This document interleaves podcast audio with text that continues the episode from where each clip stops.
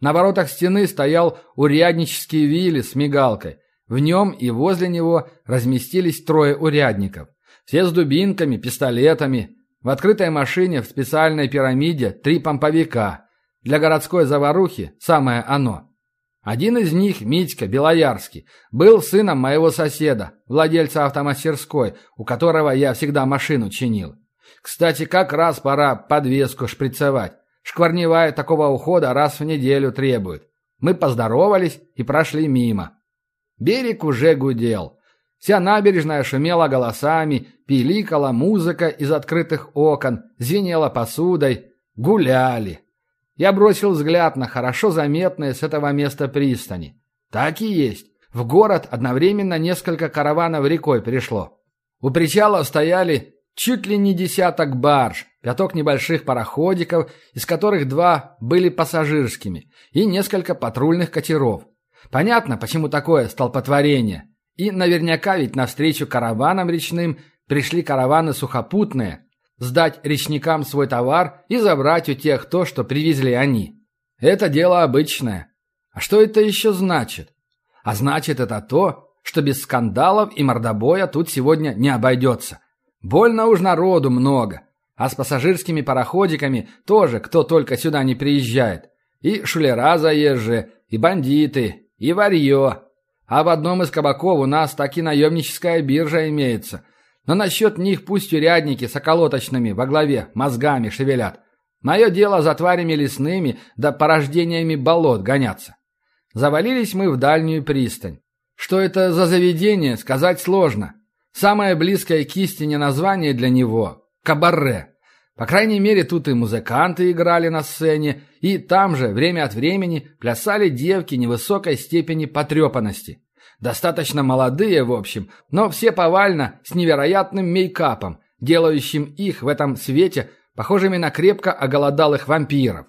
Как-то не прижился мейкап из нашего мира в тутошнем. Его здесь творчески переосмыслили, и местные его версии выглядят подчас просто пугающе, особенно сценические. Выступал тут как-то фокусник из озерных баронств, но сейчас он второй месяц в принудительном порядке золотарем трудится – Попался на карманничестве прямо в этом самом заведении. А чего от народа с озер еще ждать? Там жулик на жулике. А вот номеров здесь не было. Девицы, если и водили куда клиентов, так в гостиницу «Белый лебедь», что через дорогу. А в самом заведении ни-ни. Приличное место, как утверждал его владелец Степан Полузадов. Он даже по-быстрому не позволял, разгонял такие парочки за портьерами пристраивающиеся. Еще в заведении подавали хорошее пиво, а если пришли караваны с низовий Волги, то и пиво наверняка появилось царицынское, свежее. Было желание попросить пивка, но после водки...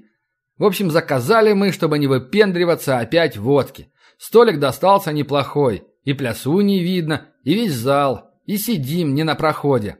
Повезло. Как раз мы вошли, а перед нами упитая в дым компания с него снялась, судя по разговору, направляясь прямо в бордель. Иначе пришлось бы нам место ждать или в другое заведение топать.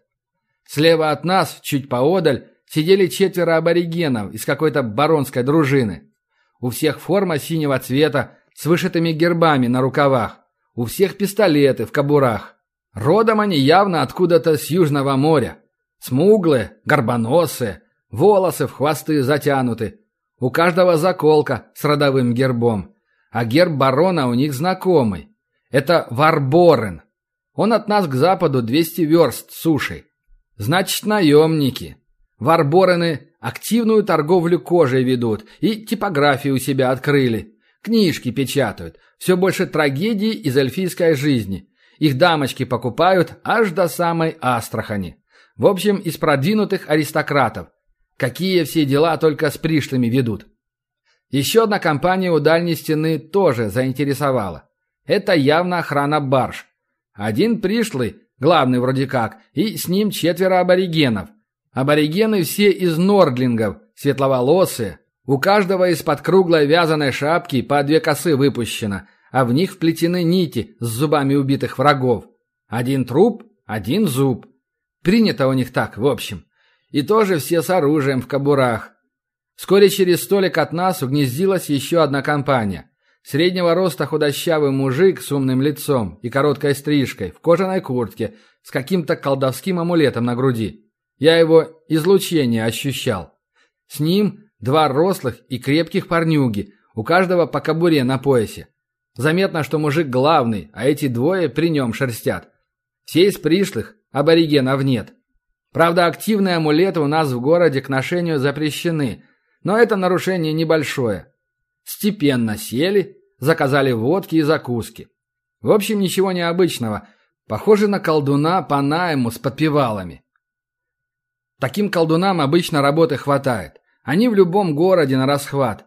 Вот зачастую многие из них чуть ли не годами путешествуют, следуя от одного заказа к другому. Борода в очередной раз провозгласил тост, поэтому я от разглядывания новоприбывшей компании отвлекся.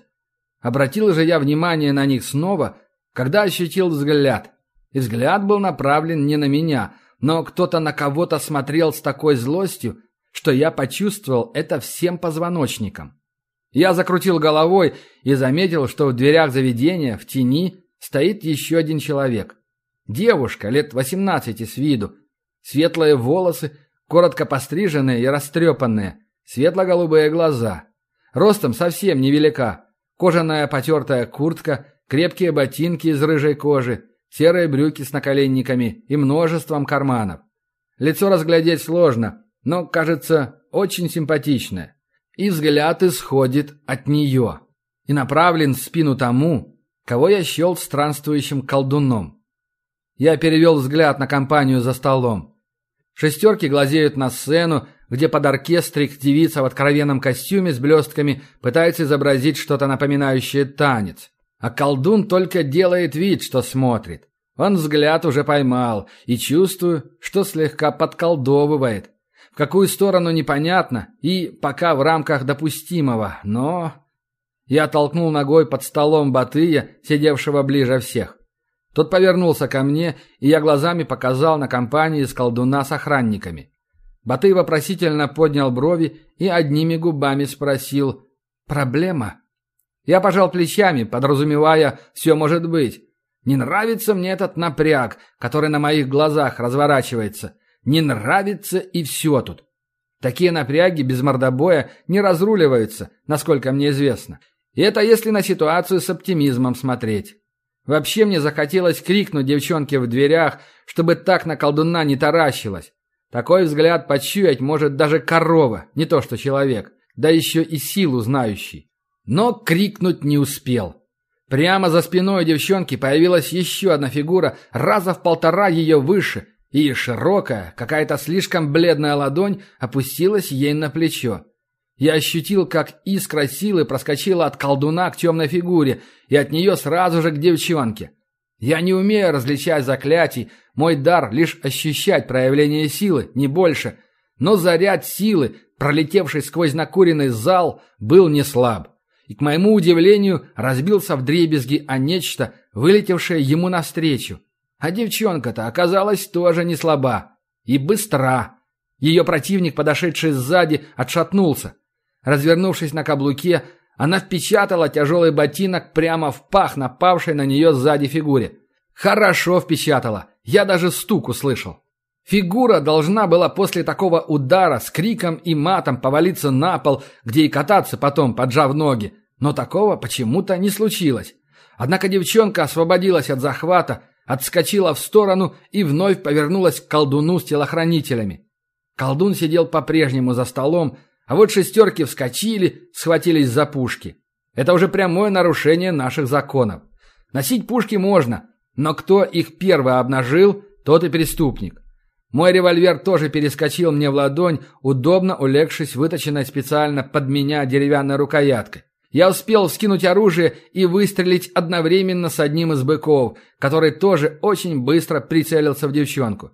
Он промахнулся, так как-то защитилась, Пуля ударила в косяк над дверью, а вот моя тяжелая пуля из 44-го попала ему в середину груди, сбив с ног точно тараном и отшвырнув на перевернувшийся стол. Грок от моего выстрела перекрыл хлопок пистолета с большим запасом, а дульная вспышка осветила весь кабак. Колдун понял, что дело запахло керосином и выставил какой-то щит перед собой и вторым своим охранником. Нечто вроде синеватой, вогнутой линзы образовалось между ними и мной. Его охранник успел выстрелить, но щит был двусторонним, и пуля ушла с визгом в потолок. Я же от выстрела успел удержаться, разглядев слегка искрящую завесу. Мало ли куда отрикошетит. Еще одна вспышка силы пронеслась мелкой дрожью по моему телу. Опять девчонка. А сильна. Ударила по щиту так, что тот разлетелся сиреневыми искорками. Я тут же выстрелил в телохранителя колдуна. Того сбило с ног, но не убило. Видать, в керасе или бронежилете оказался. А пули у меня мягкие, не пробить им. Но мало все равно не показалось. Тот свалился на пол и судорожно хватал воздух ртом. Странный мужик вновь оказался за спиной девчонки и надвигался на нее шаг за шагом. И противник был какой-то необычный, пожалуй. Не пойму чем, но что-то с ним было неправильно. Мужик в кожаной куртке колданул уже сам, и все девчонкины экзерциции по сравнению с ним оказались детским лепетом. От потолка до пола проскочила голубая молния, разбежавшись по полу и распустившись в подобие перевернутого тюльпана. Колдун схватил за шиворот своего валяющегося телохранителя, силой рванул к себе и затащил прямо в тюльпан. И там они исчезли. А тюльпан свернулся, вновь ударил вертикальной молнией и рассыпался в воздухе вместе с искрящим щитом. Тем временем противник девчонки вновь схватил ее обеими руками. Вообще он вел себя как зомби, хоть таковым явно не являлся. Не пытался уворачиваться, не пытался отбиваться, а тупо пер на пролом. И пер успешно. Прямо на моих глазах проворная блондинка опять пнула его в пах и ударила чем-то магическим, а ему хоть бы хны. Схватил за плечи ее так, что она заорала, и начал просто гнуть ее назад, как будто стараясь переломить. Я прицелился ему в башку, но выстрелить не успел. Прямо за спиной у странного громила возник борода и огрел того по затылку кулаком. Тут надо отступление сделать. Борода кулаком ломает лавку. В городе так умеет, кроме него, лишь околоточный. И если он кому по затылку прикладывает, хватает этого всегда. И с запасом. Но Громила даже не покачнулся, а у бороды глаза полезли из орбит от удивления. Но все же девчонку он спас. Громила развернулся, сгреб бороду за кожаный воротник и, крутанув вокруг себя, запустил вдаль по залу. Тот пролетел до стены, врезался в нее так, что с окна рухнул карниз с вышитой занавеской и повалился через лавку, выбыв с поля боя. Следом за бородой рядом со странным противником оказался один из нордлингов. Он на кулаки полагаться не стал. В воздухе мелькнула граненая гирька на широком ремне, висящем на запястье. Удар кистенем был быстрым и могучим. Громко хрустнула кость, противник покачнулся и тут же ударил Нордлинга в грудь. И тот ощутился рядом с бородой, проскользив на спине по полу и раскинув ноги врозь.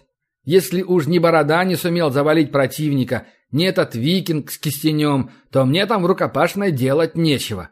И я нажал на спуск. Снова грохнула моя карманная артиллерия, и пуля угодила противнику точно в переносицу. И... Опять ничего. То есть не то чтобы совсем ничего. Переносица провалилась внутрь, кровь брызнула во все стороны, но покачнувшийся противник даже не счел необходимым отвлекаться на меня, а направился следом за отбежавшей от него девчонкой. Рядом захлопали частые выстрелы. Батый палил из своего длинного кольта, но тяжелые пули только дырявили рубаху противника, тот и не дернулся, а шел и шел за блондинкой колдуньей. Колдунья запаниковала. Она как раз угодила в круг света, и я заметил, что губы у нее уже трясутся, а в глазах паника. Противник, иммунный к любой магии, насколько я понял, по-прежнему находился на линии огня. За ним никого не было, и я выстрелил вновь. Опять вспышка огня, отдача рукоятки в ладонь. Пуля ударила в затылок на этот раз – и уже не бесполезно. Громилу швырнула вперед, прямо на девчонку. Та взвизгнула и рванула в сторону к выходу. В отличие от колдуна, порталов открывать она явно не умела, и прямо в дверях налетела на троих урядников, двух обычных патрульных и саму Анфису Звереву, которые, видать, неподалеку от дальней пристани были. А где им еще быть в вечер выходного дня? И Анфиса, и весь ее бабский отдел должен здесь надзирать за благонравием. И тут девчонка сделала главную ошибку. Урядники этого не поняли, а я понял. Я ее лицо видел. Она просто не сообразила, кто перед ней. Ей любой врагом виделся. И ударила по урядникам каким-то заклинанием. И таким, что тех на стенку отшвырнула, и по стенке же они сползли. Только кожаные фуражки раскатились. А вот Анфиса успела в сторону отпрыгнуть и ткнуть девчонку своей дубинкой с хитрым костяным наконечником. Вновь беззвучная вспышка, и я почувствовал холод у позвоночника от разлетевшейся силы. А девчонка свалилась на пол, как подкошенная. Анфиса навалилась на нее коленом сверху и быстро принялась заковывать в наручники. Разбирались в дальней пристани недолго. Приперся туда околоточный Степан Битюгов с целой толпой урядников. Прибыли в полном составе Анфисины помощницы из бабского отдела.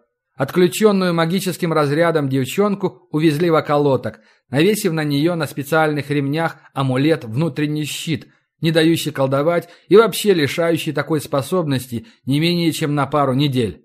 А укнется ей эта ошибка с урядниками. Да не только лишением способности. Знание местных законов и к тому же Анфисонова нрава мне это подсказывает. Убитый мной телохранитель незнакомого колдуна ничем нас не поразил. От него остался револьвер «Чекан» Царицынского завода калибра 357 «Магнум», самое распространенное ручное оружие в этом мире, да амулет от морока. Больше ничего. Немного денег в карманах – Напавшего же на девчонку здоровяка с почти разнесенной двумя пустоголовыми пулями башкой увезли с дежурным колдуном, за которого сегодня был некромант Василий Березин. Вот и все, в общем-то. Урядники, сбитой с ног молодой колдуней, очухались быстро. Заклинанием она по ним била, к счастью, не смертельным, а обычным толчком, который бросил их на стенку. Сообразила в последний момент все же. Другое дело, что урядников и толкать тоже не положено, так что девчонка вкапалась в неприятности по полной программе. До тех пор, как она это сделала, могла отделаться мелким штрафом за хулиганство. Все же самооборона на лицо. Но вот толчок был лишним. Хоть и не покушение, но нападение на находящихся при исполнении. В Великореченске такое не прощается. Борода очухался еще быстрее, чем урядники, но медленнее, чем Нордлинг с кистенем. Ему, как и северянину, одного удара башкой в бревенчатую стену явно недостаточно, чтобы всерьез отключиться. Шишка у него на лбу выросла почти за секунду, но он к ней пистолет приложил. Скочив на ноги, сразу же бросился к столу. Налил себе водки, закусил, после чего уже произнес первые слова «Ну, вообще». «Что вообще?» — уточнил я у него, запихивая патроны в барабан и движением кисти возвращая его на место. «Как будто с памятником подрался», — объяснил Борода. «Только кулак отбил». С этими словами он потер кулак другой рукой. Я ему поверил сразу. Видел, что из драки получилось. А вот как получилось? Это интересно. Что с этим мужиком неправильно? Я даже было подумал, что он мертвяк. Но нет. Мертвяка видно сразу, его все равно сила держит, а этот был пустой. Сила, скорее, в него как в яму провалилась и исчезла. Такого я пока еще не видел. Поэтому задумался. А еще мне показалось, что от подстреленного охранника магии потягивало. Чуть-чуть, почти незаметно. Даже не поручусь, что не ошибся. «Выпьешь?» — спросил Батый, протягивая стопку. «Не», — отказался я. «Достаточно на сегодня». У меня в голове, в самом дальнем углу мозга, зародилась какая-то мысль, которую я сам пока никак не мог сформулировать. Что-то, что создавало ощущение некоего беспокойства, но ухватить эту мысль за хвост не получалось. Как будто увидел знакомое лицо в толпе. Но откуда оно знакомо, понять не можешь. Мучился, мучился, да и решил, что хватит на сегодня приключений. И пошел домой.